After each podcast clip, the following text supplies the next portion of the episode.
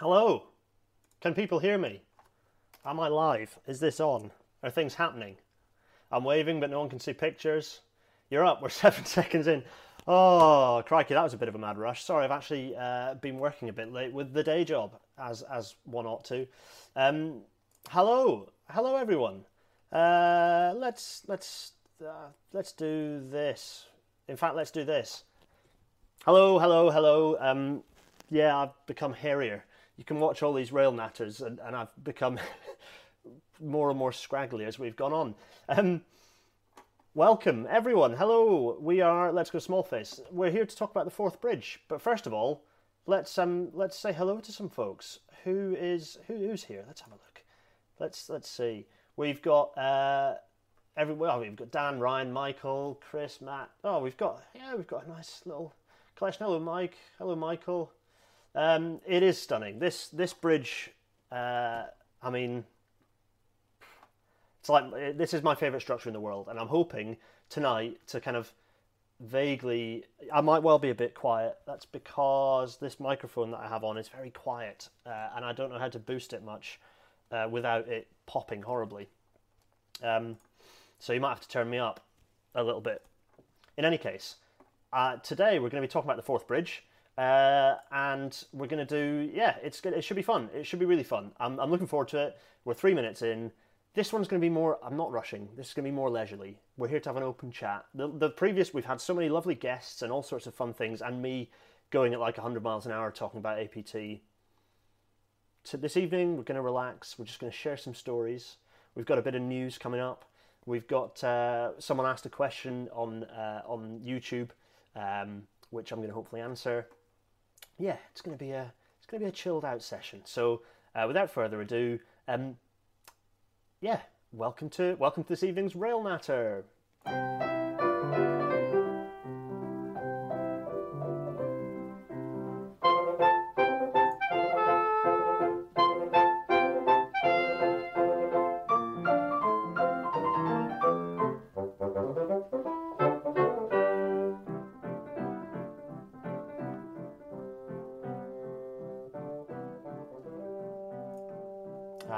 Is, fading out happily. Uh, I didn't quite stack my timing. Uh, let's let's bring back my big face. how how is everyone? Are you all well? Um, I think a lot of us are getting to the point, certainly in the UK, where we've had lockdown for how long? How long is it now? Oof, a while. Um, we're all we're all getting a bit sick of it. I miss being in trains, travelling places. If I'm in a train, I'm happy because I'm seeing new places. Um, Dean and I are, you know, wanting to go and do things. We want to see friends, family. We're all there, but hopefully, this is a chance for all of us to, you know, we're here with friends. Lots of familiar faces in the chat, which is really nice. We're going to just chat about something that I'm sure quite a few of us love.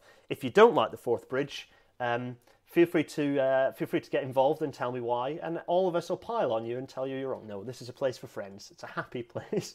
um, yeah, let's uh, let's go with. No, you don't want to see that. That's uh, let's go with. Let's get my little face up, and let's have a look through. Yeah, right. Oh, okay. So the news. Firstly, the news. Um, as you can read about in Rail Magazine, but also generally has been uh, up and about. Andrew Haines, who is the big boss of Network Rail, has uh, spoken up in fa- finally, he's broken his silence about electrification and has explicitly come out saying it's a good thing. Um, Network Rail are in the process of publishing, or, or should hopefully soon publish, their um, actual map saying this is what we should electrify. As people who are in the chat who watched last time, in fact, let's get the chat up because let's, let's chat about this. As people in the chat last time will remember, uh, who were here for the advanced passenger train, sorry, not last time, the time before, um, there have just been a sequence of new reports saying what we should electrify and that a long term electrification plan is a good idea. And every time they just get forgotten about. Let's hope this one is different. Um, uh, so, uh, yeah, everyone's fed up of homeschooling. We've got, uh, yeah, lovely. Um, lots of people chatting about various people who miss, just miss train travel, miss yeah, we, we all miss it, don't we? Um, anyway, so we're looking forward to the future, and this is a story that's quite good because if Andrew Haines is being allowed, he's normally just to put there to his position, so the chief exec of Network Rail, his role is basically just to parrot what um, government tell him to. Uh, it's nice that he's speaking out positively about electrification, and given that we need to have much more infrastructure investment in a post-COVID world. The economy is kind of on the well, it's it's been crushed, and also every, everyone in the public has been shown that money doesn't actually exist. So we're at the point where we need to invest in infrastructure in a big way. So electrification feels like a natural, good way to do it. I know, right? Uh, we've got people in chat saying electrification is the future. Yeah, it is. It was the future in 1910 when J- when a, a, chap called Henry O'Brien um, uh, suggested that it ought to be uh, that we ought to have a rolling program of electrification. Then it was third rail. Uh, but yeah, we've been we've had 110 years of people saying a rolling program of electrification is a good idea. Do you think we'll actually be, get around to it this time? So we have, yeah, lots of people being upset about missed opportunities on electrification. Right, let's go next. So what's the next bit of news? Okay, this bit of news. Um, I think, and correct me if I'm wrong, Porterbrook. I'm going to get told off if I got that wrong. Who owns some of the Class 319s? Trialed an interesting little experiment. Um, I think it was into Euston actually, which was uh, using these trains, which are largely redundant now actually, as uh, inner city or intercity inner city freight. It's packages, you know, things like uh, your Amazon packages or whatever it happens to be, bringing them in to uh, the centre of the city, into stations for logistical purposes, slightly out, you know, outside of peak time. Um, for me seems like a really good idea as long as it doesn't get in the way. You know, the good thing about this stock is that it doesn't have to. It's not slow. It doesn't get in the way of other vehicles. It can run in amongst passenger stock, no problem. It's electrified. It's light. Uh, you know, in terms of drivers, uh, you've got drivers who, you know, you've got a, a, ready pool of drivers who can drive this sort of, you know, electric passenger vehicles. So you're you're expanding the pool. You know, you're not necessarily taking. We've got a limited supply of freight drivers, so you're not necessarily diminishing that pool. You're expanding the pool for passenger drivers. Yeah, it's it's quite cool. I'm I'm quite pleased about this. Um, uh, yeah, so uh, Roaming Adocrat is wondering what the nickname is for Class 319s. Yeah, I'm not sure. What is the nickname? The, the spotter's nickname. Um, yeah. So, anyway, this is cool. What else is in the news? Oh, yes, yes. So, w- w- this week, you'll notice that I'm not going to talk much about HS2 because you get enough of that with me on Twitter. But two Twitter accounts have appeared in the last sort of week or two, or at least certainly came to prominence this week. Uh, one of them is uh, Extinction Rebellion for, for HS2, for High Speed 2, and the other one is uh, Green Party people, Greens for HS2. Um, this is cool. Uh, finally, we're starting to see some some actual flags of people who are in the Green movement who support railways. Because if you don't support High Speed 2, then you're uh, you're not you're just basically opposing rail expansion. It's the cheapest, most effective, most time kind of the quickest way to get a massive boost upgrade to our railway network. It's not in replacement of continuing to upgrade the existing network. We're still spending, you know, four times as much a year or three times as much a year upgrading the existing network. This is a longer term project. But anyway, so that's quite interesting. So go and have a look at what they have to say. They've, the, the Greens for HS2 um, account did a really interesting thread on, on Ancient Woodland today, which is quite good. So um, I'd recommend going and having a look and seeing what they're up and on about. Um, right, what's next? Hmm. Ah, yes. So, in fact, very feel forgive me. I'm going to just click on here. That's going to pause the video because that's how this works. I need to work out how to stop that from happening. Um, but I had a question from who did I have a question? Ashley Elgin um, asked the question actually, which was, uh, if I go back here, um, considering that Great Britain runs a lot of steam for cultural reasons, you know, history, tourism, can I talk a little bit about the considerations taken to deal with hammer blow and other problems that steam engines can cause from a maintenance and construction perspective? Uh, yes, I can. Here's a steam train and it's about to go past. Whee, it's me taking a video in the. Um, so, um, yes, hammer blow. Well, for starters, because the volume of so the, my, my immediate response is um, steam trains do not make up you know in the past they made up a huge volume of rolling stock running. So every train funnily enough when you had the steam locomotives uh, before sort of the 50s every, pretty much everything was uh, steam. And so you it, hammer blow is something you had to had to manage understand. That's where kind of the wheels you, because there's a piston driving it, you don't get a perfect smooth motion like you do with electric motors. You get kind of a piston effect, so the wheels sort of surge. You get un, uh, kind of balance uh, issues within the wheels that mean that you can get this sort of hammer effect on the track. So, firstly, that issue isn't such a problem because we just have a, such a you know a tiny fraction of the, the, the, the, rolling stock moving around. You know the locomotives on the network are now steam engines, so it doesn't make much difference. Um, the other issue is that our track is actually a lot tougher now because we have to deal with so much, so many. You know, the, the annual tonnages we deal with on the railway now are so much higher than they used to be. Uh, despite the fact that coal traffic has reduced a lot, we're generally still we're running that many more trains that you still have high annual tonnages. Our track is just tougher since the use of pre-stressed concrete um, uh, sleepers, since the use of uh, you know continuous casted uh, rails, so rails that have fewer imp- impurities, which means that you know generally a failure in a rail starts where there's an impurity, but we make rails better now, so they don't have those impurities, which means that rails don't crack. Um, David Shearers is pointing out that 30% of trains between Mallaig and Fort William are steam hauled. Yeah, and they use bullhead rails too, so they do have the same issues. But to be fair, the maintainers there are probably the same maintainers from 60 years ago, so they know what they're doing.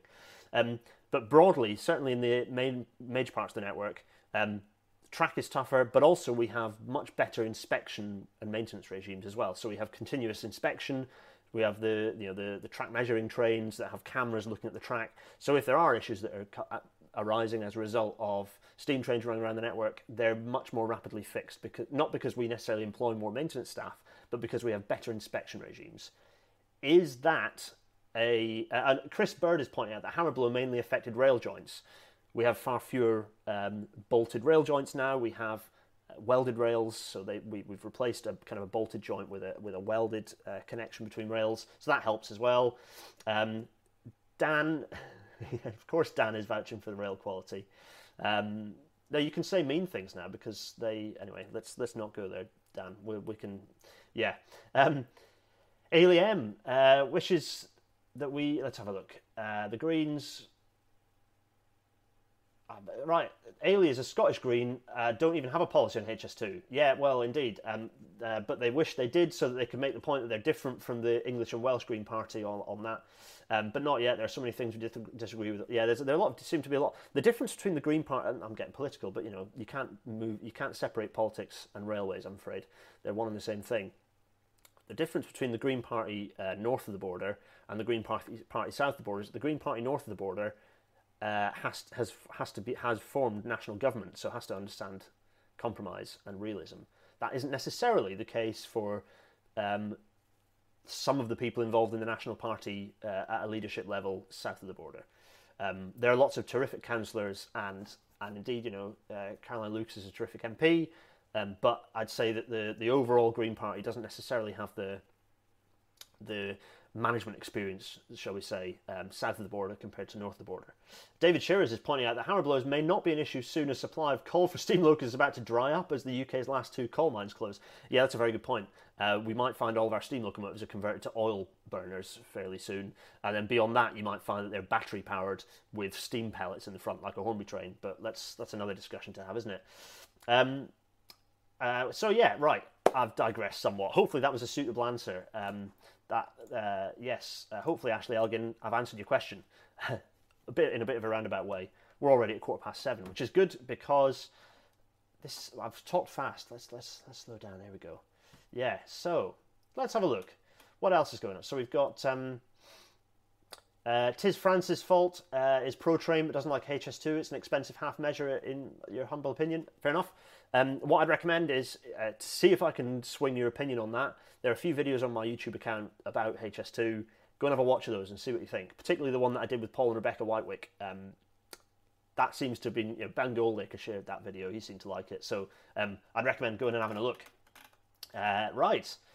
Uh, yes, they are totally uh, separate. The green green parties are like there are lots of little green parties all over the place. And you know, in Europe, there are lots of green parties. They're separate. The Scottish party, the Scottish Greens, are separate to the English and Welsh Greens. Yes.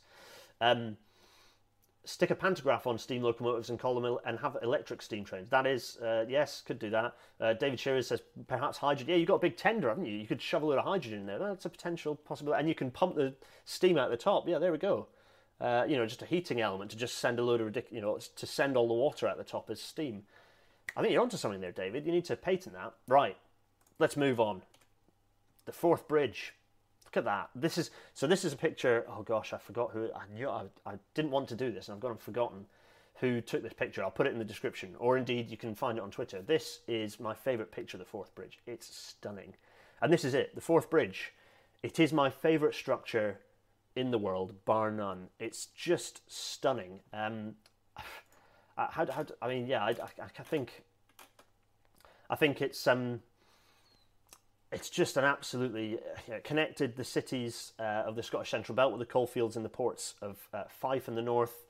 Um, you know, strength was the name of the game. Uh, it had it has these tapered towers. You can you can sort of see them at the ends there. These tapered towers to deal with wind loading.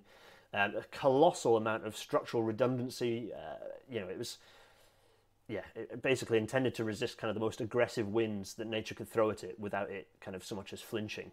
Uh, it's what is it, two and a half kilometers long, I think. Um, yeah, and and to be honest, it's it's it's an icon. It's it's a symbol of Scotland, an absolute symbol of Scotland. Uh, Sarah's asking what happened to the first three. Uh, it's a very good point. We're going to come on to that, Sarah. Um, yes. Oh, and on the interest of electrification, uh, people often moan about how hard a job it's going to be to electrify the Forth Bridge. No, no, no, no, no. This bridge is already cleared for uh, certain types of container freight. Uh, it's all steel, so bonding it will be very easy.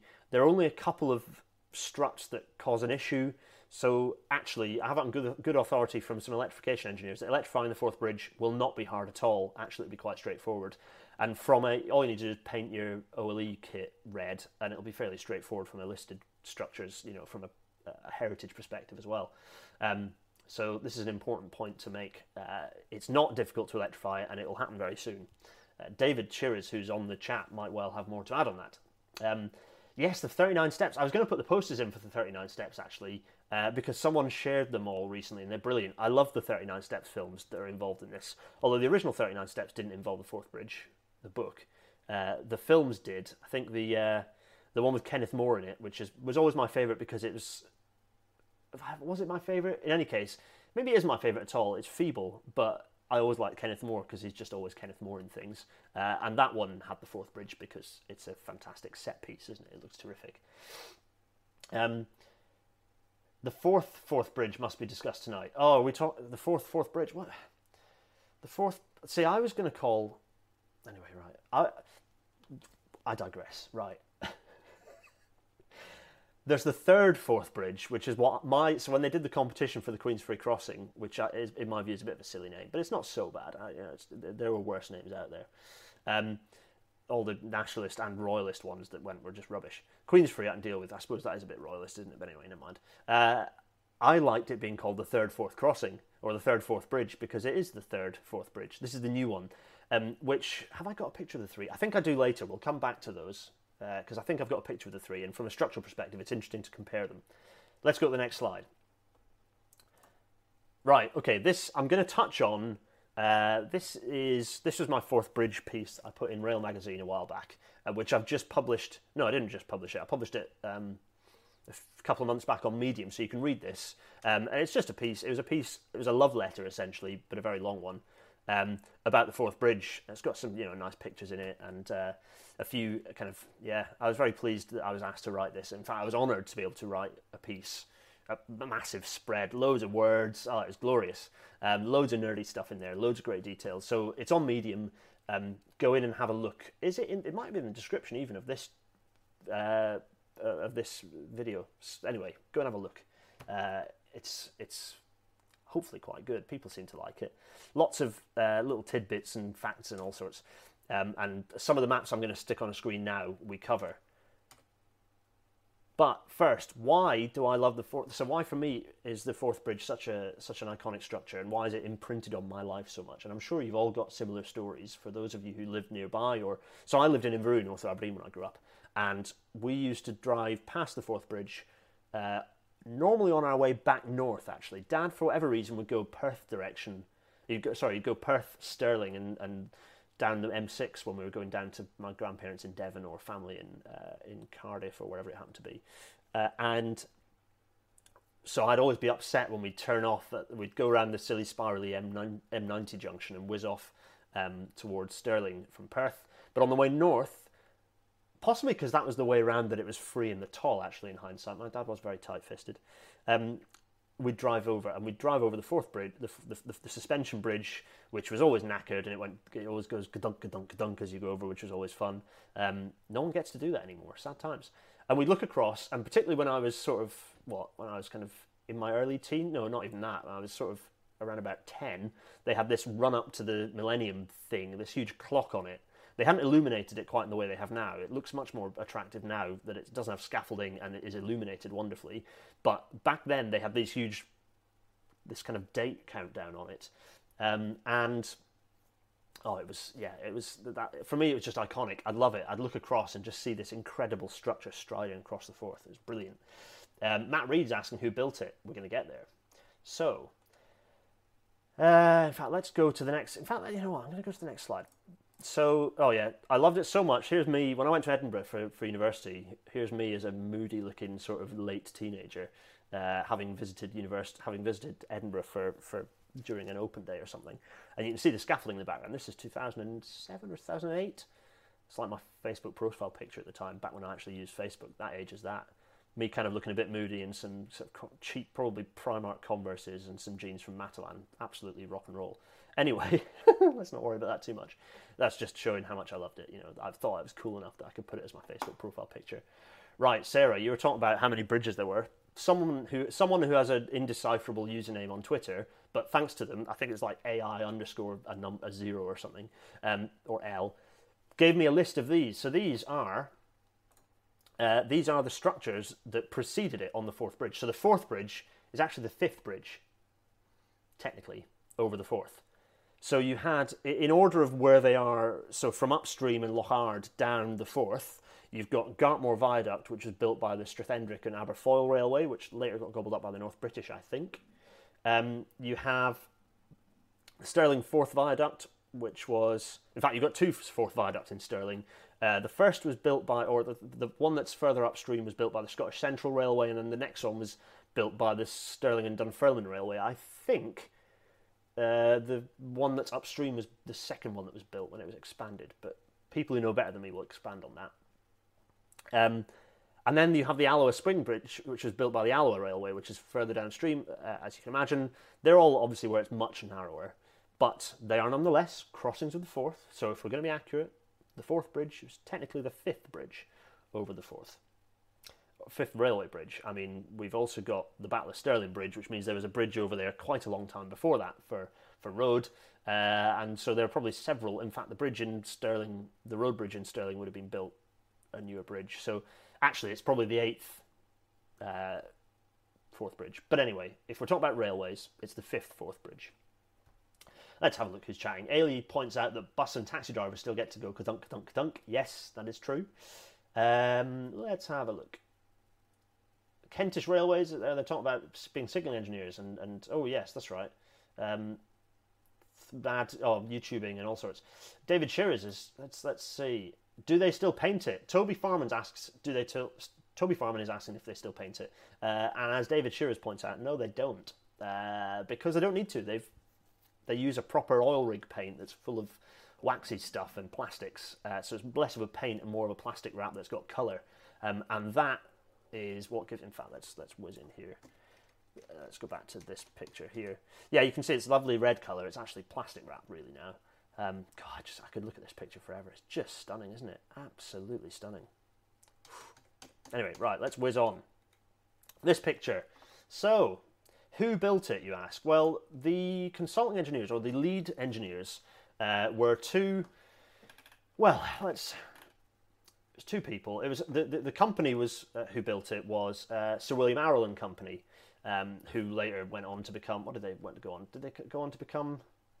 Did they go into Freeman Fox or anyway? Someone else will tell me. But the the actual design was headed by two already legendary engineers. So you had um, on the on the left hand side here, left right, was um, Sheffield-born John Fowler. Um, he was already famous because he was the lead engineer on the the Metropolitan Railway. He, he'd he was the engineer who created the world's first dedicated underground uh, passenger line. So he was already famous, world famous, in fact. He'd done stuff in America, I think, already by this point.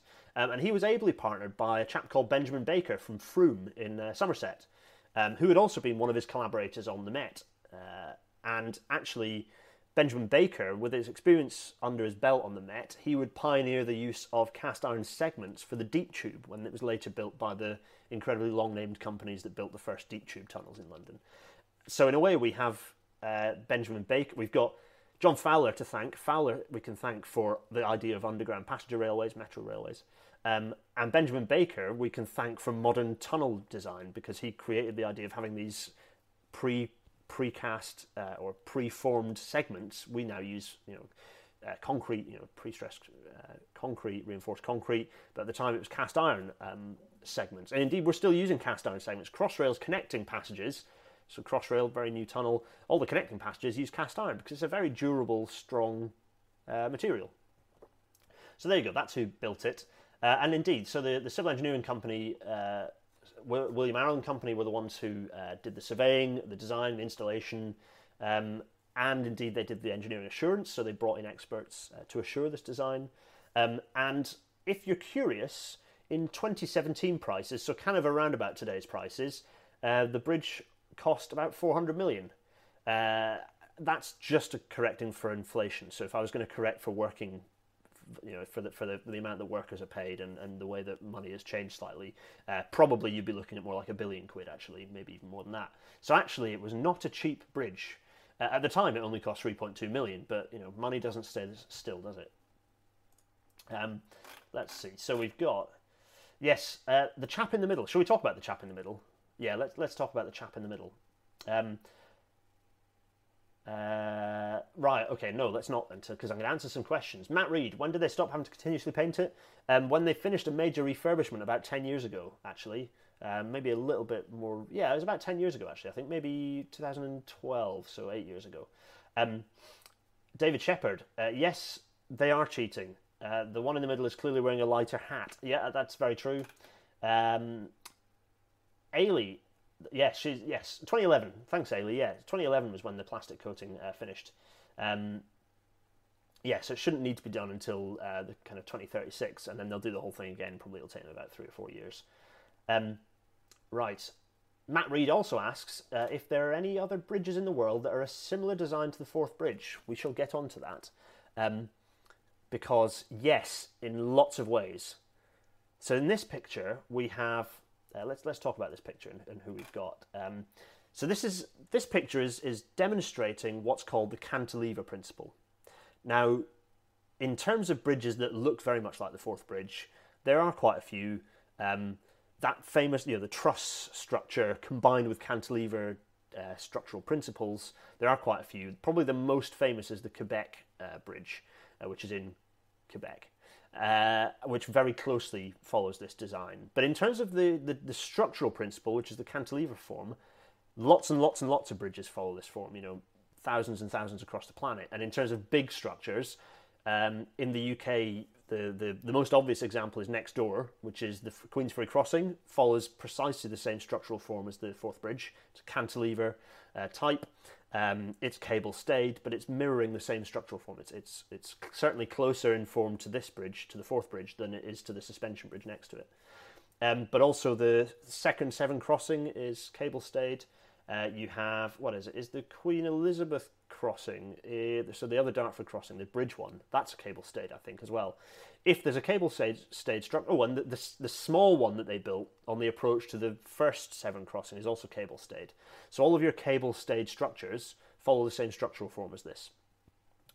Um, and so this picture was taken in 1887 in the middle of uh, of the, the bridge's construction, and they were in the process of for whatever reason, they decided they were going to show that structural form to people. Some people did not believe that a, a span that size um, could could sustain, uh, you know, could sustain the heavy coal trains that were going to go over the top. And so here they are um, with a with an engineer called. Um, oh, let me just check his name. Oh, Kaichi Watanabe. Um, he was actually just a graduate engineer, just to show that engineering kind of worked a bit like it does now. He had been at Glasgow University actually at the time, or just beforehand, um, and he was, uh, I think he was scouted. I think he worked briefly as, a, or he did some work experience as a site engineer um, with Benjamin Baker. I think uh, again, you can kind of Google this. I think the story's online. Um, and he did a good job, and so he went over to be a kind of a site engineer for one of the sort of sub kind of work sites, not the whole thing, but one of the work sites uh, within the overall uh, contract. Uh, and so here he is helping. So as a site engineer, you know, he was sort of you can see their rank by their hats. But uh, so his hat's a bit. He's got wearing kind of a, a deer stalker, and he has a sensational looking sort of um, watch tucked into his pocket, which I I'm jealous of. Frankly, he looks awesome. It's a nice little suit he's got going on. In fact, they all look terrific. Um, I'd, I'd go on to site with that. If we could have high vis uh, three piece suits, that'd be terrific. Uh, if you could get on that Arco, that'd be ter- tremendous. Um, so there he is. He's in. The, so he was he was an excellent engineer, and uh, for me, it's quite important because it shows the international nature of engineering. Even then, uh, there have been several massive mega projects going on. You know, the, you had the Suez Canal. You had um, let's see. I, in fact, I'd tell you exactly what different projects there were. Um, going on. So I'll come back to that later. Basically, it was a very much an international um, international affair. So um, yeah, so you had yeah, so you had projects like um, in fact the, the the the Nile Dam, the Aswan Dam was being constructed as well. I think so. You actually had this tremendous um, shortage of civil engineering of skilled people for civil engineering. And so generally you had the, quite an international group, a significant, significant international representation. You know, uh, there were US engineers from the USA, from Japan, as we can see here, uh, lots from across the Commonwealth, lots of Indian engineers. Um, you know, this wasn't just labourers. T- they required a huge number of skilled engineers to make this this happen. You know, steel fixers, uh, the whole works. And so, yeah, there are lots of lots of people with lots of different skills internationally coming in and building this. Um, but I, I, love this picture anyway, it's great. Um, yeah, David Shepard points out that rail history seems to be full of people claiming that everyone will die if, if people use trains. Yeah, indeed. Um, yeah, a lot of people would like three piece uh, high vis, definitely. Um, yeah, so oh, I'm, I'm, glad you're all having a good chat. Is everyone? Yeah, what's lots of people are citing Wolmar's books. Yeah, this this one's quite good. Um, I, I, can I can recommend uh, can recommend this book. It's quite good. I mean, it, it, it finishes a little prematurely, shall we say? But uh, yeah, it's good. Um, I'm, I'm, sure he'll have a second volume coming out. I'm looking forward to Christian turning face and deciding HS2 is a good idea. Once he does that, we'll be on the same page on all sorts of things. He and I battle things like autonomous cars together quite regularly and Hyperloop. Um, I, Christian's a good. He's a, a good. He's a good egg. Um, let's have. Let's okay. Let's crack on. Oh, here's some maps. Look at this. So these, so you can see uh, on the left-hand side of this drawing, we've got um, the, the, the approach piers on the southern end, and then on the, at the other side you can see the approach piers um, uh, on the northern end, so the, the North Queensferry end. And this just gives you an idea of two things actually. Firstly, the scale of the structure, um, but also it is quite slender. It, it is still the scale of it. it is still quite a slender looking structure, you know, overall. Um, I love it anyway. Uh, so that's a good drawing. I don't really have much to say on the fact that it looks awesome. Um, I've got some stats. That, were oh yeah, okay. So um, here you can see some of the examples of uh, the design drawings. So these are all showing the angles of the trusses and how the forces are dissipating, and looking at the um, pressures on the piers given certain wind loadings as well. So this drawing for me as an engineer, looking at the way they've done some of the, I mean, it brings back nightmares from you know BDSM. No, that's not. That's something different. BDS two, building and design of structures, two, which was like the anyway. My engineering structural courses, lots of nightmare, uh, and um, yeah, it's I love seeing these. It's just interesting seeing seeing the fact that engineering, you know, the rules of physics don't change. We just get better at mastering them let's, yes, yeah, so what, what else we got here? Ah, but, so I wanted to put a bit of context to this because the, the, the bridge wasn't built in, in a particularly good, it, well, it was built in the aftermath of probably one of the most infamous engineering failures in history. This is the Tay Bridge, if you hadn't realised. And the original designer for the Forth Bridge was also was was Thomas Bouch. He was also in the process of, of, of you know, he was designing. Uh, he just finished designing, or you know, twenty years before, ten years before, did, done the Tay Bridge, which had fallen over rather spectacularly. Um, he was unfairly criticised, in, in honesty, but uh, you know, uh, it, it, was his bridge and it did fall down. He kind of died in, in shame, really, uh, after it collapsed. In any case, uh, so not only had we had this colossal engineering failure shortly, you know, it, it was built, in, you know, the Forth Bridge was being designed in the aftermath, the direct aftermath of this, but also there was just generally a faltering confidence in British economic prowess. Um, you know, we, we were stacking it globally actually at this point. Uh, the end of the 1800s, it wasn't necessarily the shining time of the British Empire. Others were rising. The, the, the US, for example, was coming to substantial prominence at the time. And yet, this incredible, or the Forth Bridge, which is going to appear momentarily. Here it is in, in the process of being built. Look at it; it's just spectacular. This this thing rose out of the out of the Forth, out of the estuary, um, as in my opinion at least, like one of the finest engineering monuments humans have ever created. And it happens to be a railway structure. I just you know it's it's it's brilliant. Um, I just think that oh, just yeah, I love it. It's, it's terrific. Let's, let's let's have a look at another picture. Here it is being built as well. These these photos, these are all in the I think they're all in the Network Rail archives. Actually, these photos. Um, they're just I mean the images they're just stunning. The scale you can see that A-frame shape, the kind of the, the bracing. It's almost like someone bracing against the wind. You know the wind coming up the Forth estuary were pretty spectacular, but they are nothing to the strength of this bridge. Really, it is just stunning, absolutely stunning. Let's see what somebody was saying about it. Um, look at that. Uh, Sarah Noble is imagining, Chris, is imagining Christian Wolmar hitting uh, Joe Rukin over the head with a steel chair. Um, so the picture we're looking at just now, conscious that I'm, I'm reading things out here, but not um, describing uh, the images very well for the people who are on our podcast. Hello to all of you uh, listening. Uh, these are some of the old photographs of the, the bridge being built. Uh, so you can see them covered in scaffolding, nice sepia images actually, you know, the, the, you see the stonework being erected, but you can see the scale of the the, the kind of the, the, temporary works there to, to erect this huge structure. It's, it, really is something. Um, uh, people are laughing at yes, BDSM. You know, well-designed trade infrastructure is indeed some people's kink. Yeah, I, I can relate to that. I can relate to that. Um, yeah, these photos are stunning. I'm glad people are enjoying these. Absolutely stunning. Uh, right. Okay. So a couple of pictures.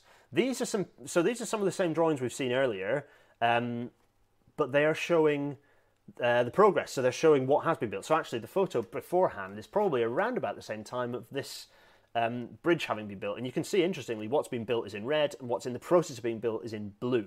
So uh, this is so you can see some of the dates on here. Again, these drawings you can find them in very high resolution online. They're they're all, they're for all to to see. Um, but this this one's a little bit ripped and tatty, which is a shame. But the reason is probably because it's been held at two corners. Because um, it's a working drawing, you can see it's had it's had people scribbling on it, um, and I just love some some of the cross sections are tremendous. So you can see some of the there's a, a bit of a cross section here showing the um, the actual uh, bit that carries the railway itself. So you can see the, the, the longitudinal timbers where the rails are sat. Uh, you can see the A-frame really nicely. Uh, I think the next one actually is a close-up, so it's another drawing in, showing much more detail of the truss structure, and it just gives you an idea of the amount, the scale, the amount of material involved um, in this in this construction. So let's do okay. Let's do some hyperbole. Let's not even hyperbole. Let's talk about um, superlatives. So I'm going to go through these a lick because it's brilliant. The Forth bridge, it is I'm not going to read this verbatim. Basically, it contains 6.5 million rivets. So there are going to be lots and lots of superlatives associated with this. So uh, the scale of the supply chain. Uh, this is, wasn't just you know this. This is a huge national and indeed kind of international effort, and the supply chain spanned the UK. So, and, and steel is a good way to it. So so there are 62,000 tons 62,200 tonnes of steel used in the construction of the bridge. Some of that was for um, temporary works as well, actually. Um, and the rivets of those was 4,200 tonnes. Um, they were provided by the Clyde Rivet Company in Glasgow. That's only for starters, though. So we had 12,000 tonnes of structural steel came from Siemens' steelworks in South Wales. Another 38,000 tonnes were supplied by the Steel Company of Scotland's works, which was near Glasgow. And a further 8,000 tonnes that needed to be ordered later on uh, were uh, provided by Dalzell's Iron and Steelworks in Motherwell. So you can see it's quite a major supply chain. So that's 62,000 or around about you know over 60,000 tons of steel. Uh, to give you an idea of scale, the Ordsall Chord Bridge weighed less than 600 tons, and that was a huge bridge. So the Ordsall Chord Bridge was a hundredth the size of the Forth Bridge in terms of steel, a hundredth the size. Just gives you an idea of scale. You know, this is this is a monument built to last forever. Um, what else? We've got a third of a million tons of masonry was used, uh, so that fills uh, a volume kind of 25% greater than the whole of the Royal Albert Hall. Um, there was so much Portland cement uh, used in the to kind of stick all this stuff, all the masonry together, uh, that it was uh, that 1,200 tons were stored at any one time in a huge barge, um, and they were delivered up from the Medway. Actually, strangely enough, the vessel converted for this task was a was a bridge called the Hougoumont. I think I pronounced that right, which was the last ship used to export criminals to Australia. Weirdly enough. Anyway, there's some superlatives. I won't say any more, but it gives you an idea of scale. You know, this thing was huge. Deal, Ailey, thank you for correcting me. It's another Milngavie sort of situation, isn't it? Deal, yeah, Dalzell, deal. Thanks. I'm a I'm an East Coaster, so you know. Um, yes, lots of people. Oh yeah, good. Michael Donner points out that he saw the original version of this drawing uh, in York. That's exciting. Sixty thousand tons of steel. Yeah, lots. Sixty-two thousand two hundred tons of steel. It's a lot of steel. Um, next picture. Ah, right. So these are interesting. These are some of the approach. These are some of the drawings for the approach railway, um, describing what the connection was uh, for the railway to connect it to. So these are the original, and basically not much was done in terms of additional railway work uh, to connect the Forth Bridge to the rest of the to the rest of the railway network, and this is a problem. So if I put these maps up that I created, um, you can see here on the north and the south that they that some of the extra railway that they had to had to create, and this is kind of important because it, it it's a it's a it's a thing that often happens with major civil engineering projects is that we forget. Firstly, we forget about the connecting infrastructure anyway. A lot of extra road work went in when they built the, the, the kind of the new crossing, um, and it ought to be kind of more prominent in people's minds. Um, 45 miles of new railway was built to connect to the Forth Bridge eventually, um, and uh, actually some of the engineers the engineers were the ones who had to convince the, the Forth Bridge Railway Committee that they needed all this extra railway. Originally, it was just a, two very short spurs. So those drawings I showed you, um, those show the original very short spurs connecting to the bridge. They don't show they, they don't they're not for the expansive expansive railway. For example, the, eventually this high quality two track railway was built connecting Bridge of Earn, so Perth basically directly down to the Forth Bridge unfortunately, that was sold off by British Rail's Scottish region uh, as part of a bargain to keep open other bits of railway. Uh, and it was lost, and we're going to have to reopen it, frankly, because the current connections from the Forth Bridge up to Perth are useless. Uh, that is going to happen in the next. It's, the plan is that that will happen in the next sort of 20 years at some point. That'll start happening. So we'll see. It's in the long term plan for Scotland, Network Rail Scotland. Um, so the bridge opened in 1890 but uh, the connecting railways were only completed about three months later. Uh, and kind of a kind of an interesting point to look at is that the th- those lines, the, the, ones I've got up on screen now, aren't even, weren't even the end of the story. Uh, and this will start sounding very familiar to people who uh, who are familiar with what when, when you build when you fix a railway bottleneck or create a new piece of infrastructure, you create capacity problems all around. It's all about induced demand, and exactly the same thing happened. There was a huge upsurge in traffic when the bridge was completed, and the old Waverley station at the time was still connected by two tracks only. So it was only in 1900, 10 years after the Forth Bridge had opened, that a colossally complex infrastructure project, uh, costing around about half the cost of the bridge, uh, so half again, so 50% of the bridge cost again on top of it, to build, to do a load of infrastructure work in Edinburgh, including new junctions, new track, uh, but particularly uh, for tracking the line between Corstorphine in the east and to Abbey Hill in the west. So that involved driving three new two track tunnels to parallel the existing ones to connect up with Waverley Station, totally rebuilding Waverley itself, uh, reconstructing North Bridge above it. You know, a huge amount of infrastructure work. Um, and to be honest, we find ourselves in exactly the same position now. There's been this tremendous growth of services in Scotland, fueled by Central Belt electrification, fueled by the, the, the, the Borders Railway, um, generally having more trains on the on both north, both the West Coast Main Line and the East Coast Main Line. Exactly the same problems are resurfacing. Waverley, ideally, would be all of them would be through platforms. The terminal platforms cause real headaches. There are not nearly enough platforms, not nearly enough through capacity. The lines at each side of the station are clogged, particularly in the Haymarket direction. Um, and once again, another massive upgrade. Waverley's always being upgraded, and there's another one in the pipeline. You know, a huge amount of, en- in, of engineering, and that's not just for these little platforms that have been added. There's even more longer term work, big master plan. Um, you know, the Ordsall Chord is a good example of where that's been ignored. You created a new piece of infrastructure that's actually just created, you know, expanded the problems in Manchester. So it's you know as ever, there's much to learn and apply if you kind of glance over your shoulder for long enough. Um, yeah, so it's kind of interesting to look at these. Uh, yes, there is. You know that, that railway was a lot of it was built. The railway connecting Bridge of Earn and, and, and Kinross has been built on by the uh, the M90 for quite a lot of its length. If you uh, reopened it, I think a lot of it would be on new alignment, probably tunnelled as well. Um, uh, DL, yeah, sorry, Alien Dan, I'm just not pronouncing it well. Uh, Dan knows because he's a, a, steel nerd. Alien knows because she's local, uh, presumably. Uh, let's see. David Shearers. Uh, railway between Haymarket and Edinburgh Waverley was quadrupled for the opening of the Forth Bridge. Uh, it wasn't for the opening of the Forth Bridge. It happened 10 years later. It wasn't done for the Forth Bridge, David. Um, Network Rail are wondering if they reopen the line. Yeah, well, I don't know if they'll install overheads. You'd expect them to, because frankly, any railway that's open these days should have wires uh, involved in the project. Um, oh, it's 10 2 already. Look at this. We're, ah, time is getting past us. Oh, we're nearly there. So here are some pictures of the three. And in the background, so you've got the, the, the, Forth bridge in the foreground, you've got the suspension bridge in the middle, which is actually relies on an inverse arch principle. So the, the, the arch, the traditional masonry arch, for example, relies on compression throughout. The suspension bridge is the exact opposite of that principle. It's, it relies on tension throughout. So rather than compressing down onto an arch, you suspend everything off a, a, a an arch, essentially an invert is arch, in, in tension. Um,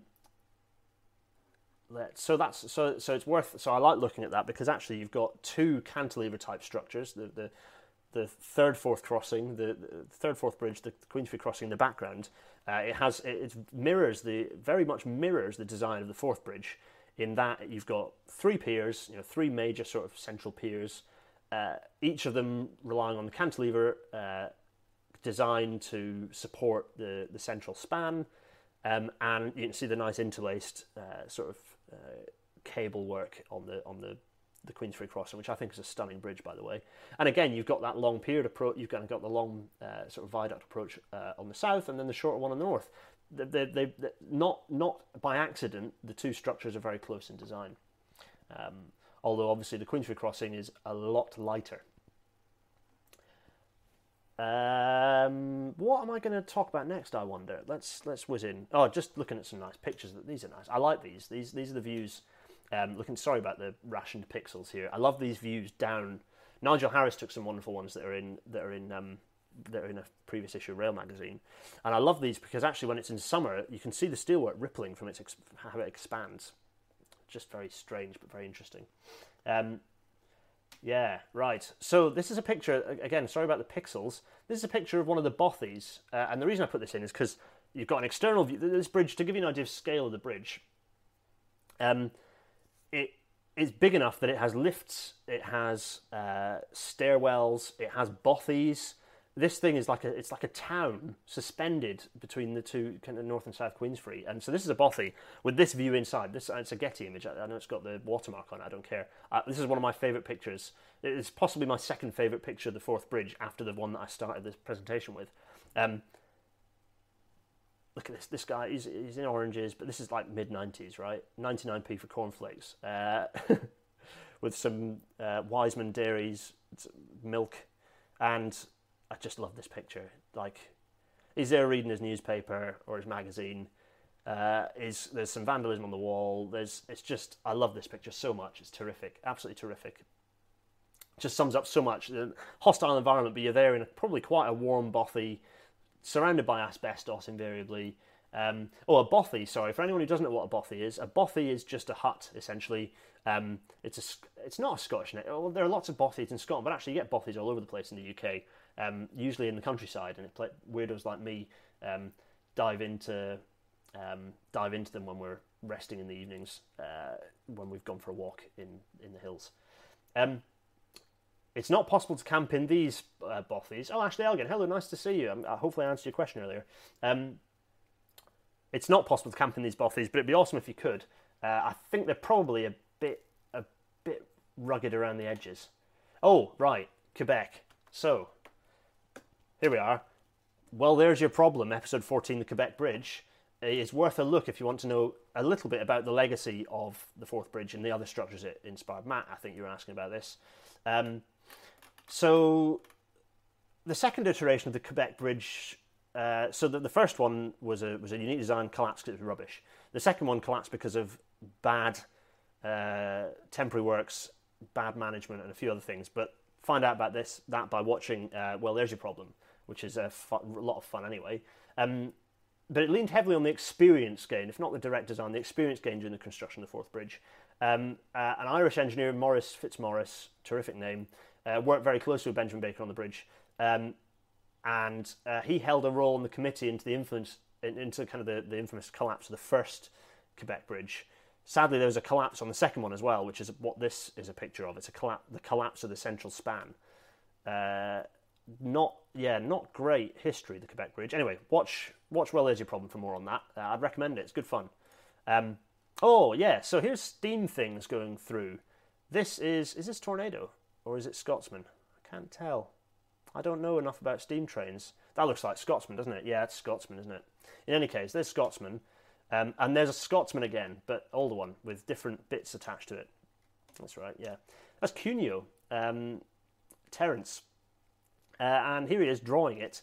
Uh, and in fact, indeed, he used to draw the, the, the Forth Bridge quite a lot. This is probably my favourite of his because it really captures the energy. There's a great story that I did a Twitter thread on um, of him up in hanging on for dear life, kind of painting the, the Forth Bridge, kind of desperately painting it, uh, and and he came back down uh, having kind of had this kind of near death experience in the wind, you know, kind of desperately holding on to his pencils and his sketchbook. And I think one of the engineers kind of working on one of the maintainers on the bridge kind of said, "Yeah, there are like 60 mile an hour gusts going on. No wonder you're nearly blown off." So that's um, he had quite the experience up there. But I think that he really captures the the, the, energy of it uh, with uh, with six double zero three one, whichever A4 Streamline Pacific that is, going through the bridge here. I love that. And actually, famously, this then became one of the Scotland for Your Holidays uh, posters, um, which I think is terrific. There's a mouse in there somewhere. Um, Brian Monroe is uh, saying, thanks for your programs as they're brilliant, just as good as Geoff Marshall's content. Geoff Marshall has a spectacular budget. I wouldn't try and compare myself to him. He has a budget and does this full time. I'm an engineer and do this in my spare time, which is why it's a bit rough around the edges. um, yeah, uh, Matt's going to move to Scotland to try and get a job on the Forth Bridge. I'd recommend it. Um, and yeah, Kentish Railways would have just called them PW patrolmen's huts, being a southerner. Well, yeah, but in Scotland they were called Both. I think they're called bothies in the north of England as well. Bothies is like a an outside of the south thing. I don't know if it's just Scottish, but it might well be. Uh, uh, it might well be a, a sort of a, a, Scottish thing that's made its way south. Uh, some people have got jigsaws of this picture. Yeah, I'll, I'll bet. I'll bet you do. Um, it's interesting, isn't it? This one's a different. I'm just looking at the brushstrokes on this. It is it is it actually a different painting? Or is it just that they, when they've recreated? I think they've recreated it and changed the color. Yeah. Anyway, that's a segue, isn't it? Um, what would happen if they tried to quad track the bridge? You don't need to. Uh, there's not the space for it because all the intersecting trusses would don't leave you enough space.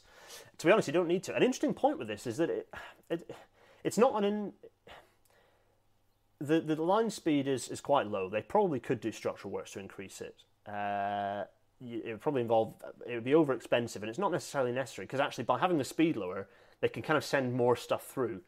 There might well be structural works on it to improve its capacity uh, over the next 30 40 years.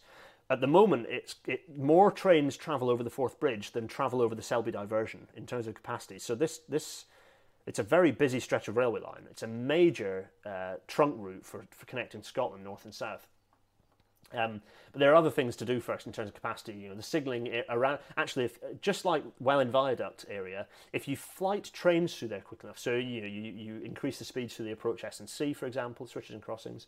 If you flight enough stuff through there, so conveyor belt trains one by one going through, um, the capacity issue isn't necessarily the Forth Bridge; it's the infrastructure around it. So there's, there's a lot to be done first before you'd worry about quadrupling uh, the Forth Bridge. Interesting question, though.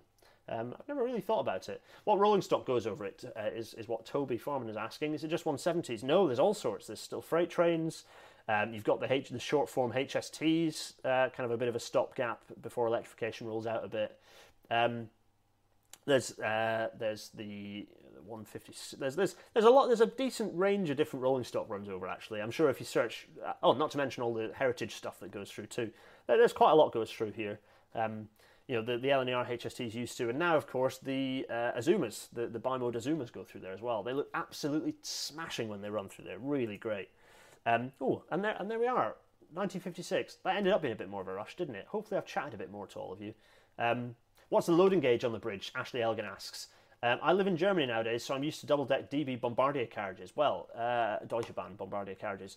I can tell you exactly what the loading gauge is. It's W7 which is a form of container, uh, so third generation W7, it's a form of container wagon clearance. So that means a very set, quite a restrictive uh, collection of shipping containers, so not the largest actually, smaller, narrower shipping containers set into a very small number of wagons, particularly low, low kind of low set wagons, um, can travel through um, through there. So uh, W7 clearance, so it's not bad. It's not the smallest, but it's only a little bit above W6, so you can get some boxy stuff through there. Uh, but it's not, uh, yeah, it's certainly not W12, which is the kind of the bog standard. Everything can go along it. UK loading or GB loading gauge. Lee Render very usefully points out that 158s, 170s, HSTs, Azuma Class 220, 221, local hold services, the Fife Circle. Oh yeah, of course. Um, uh, plus freight and heritage run through there. Um, plus, eventually there'll be electric stuff running through. So whatever the electric stock that runs up there eventually will run. Uh, the Fife Circles like a no-brainer to electrify, isn't it? Um, yeah, Forth Bridge. So how, how am I going to finish? Yeah. So oh, there are loads of facto, fact, little facty bits I could read out. So the first train that went over, for example, was driven by um, a woman. Uh, Candida Louise Hay near Bartolucci, uh, the, Mario, the Marchioness of Tweeddale. I mean, if she was going to be a woman, she had to be posh. You know, there wasn't going to be any sort of intersectionality going on here. But anyway, she was at the controls of the, the, the first locomotive. I don't know which locomotive it was, but it went through on, in January 1890. That's a good fact. Um, the total painted area of the bridge is 230,000 square meters, which is as big as the floor space in Grand Central Station, uh, or it's the equivalent of 33 football pitches. That's like massive. Um, uh, it was yeah. The owners of the bridge uh, which was the Forth Bridge Railway Company, they were never bought, bought out by the North British because the North British held an, held an equal stake with other railway companies, which meant that it avoided grouping uh, in 1923. So actually, the grouping didn't get the Forth Bridge Railway Company. So it's kind of a weird outlier, a bit like the Derwent Valley Light Railway, um, near me now.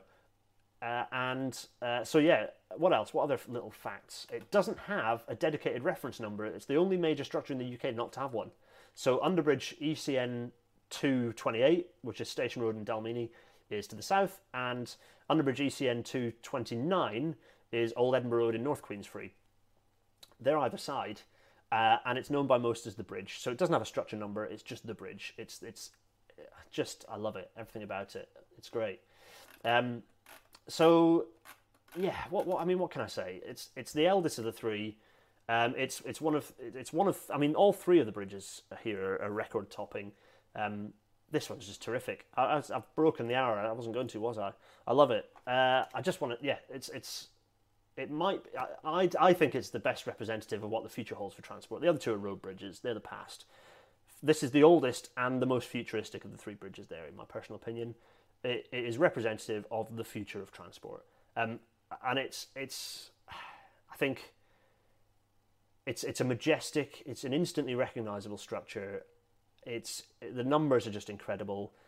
It stands astride. It shows what the railways could do. You know, this huge estuary, wind-blown estuary with tremendous cliffs on one side and and kind of imp- just it was the railways just strode across with this incredible structure. And for me, I just love it for that.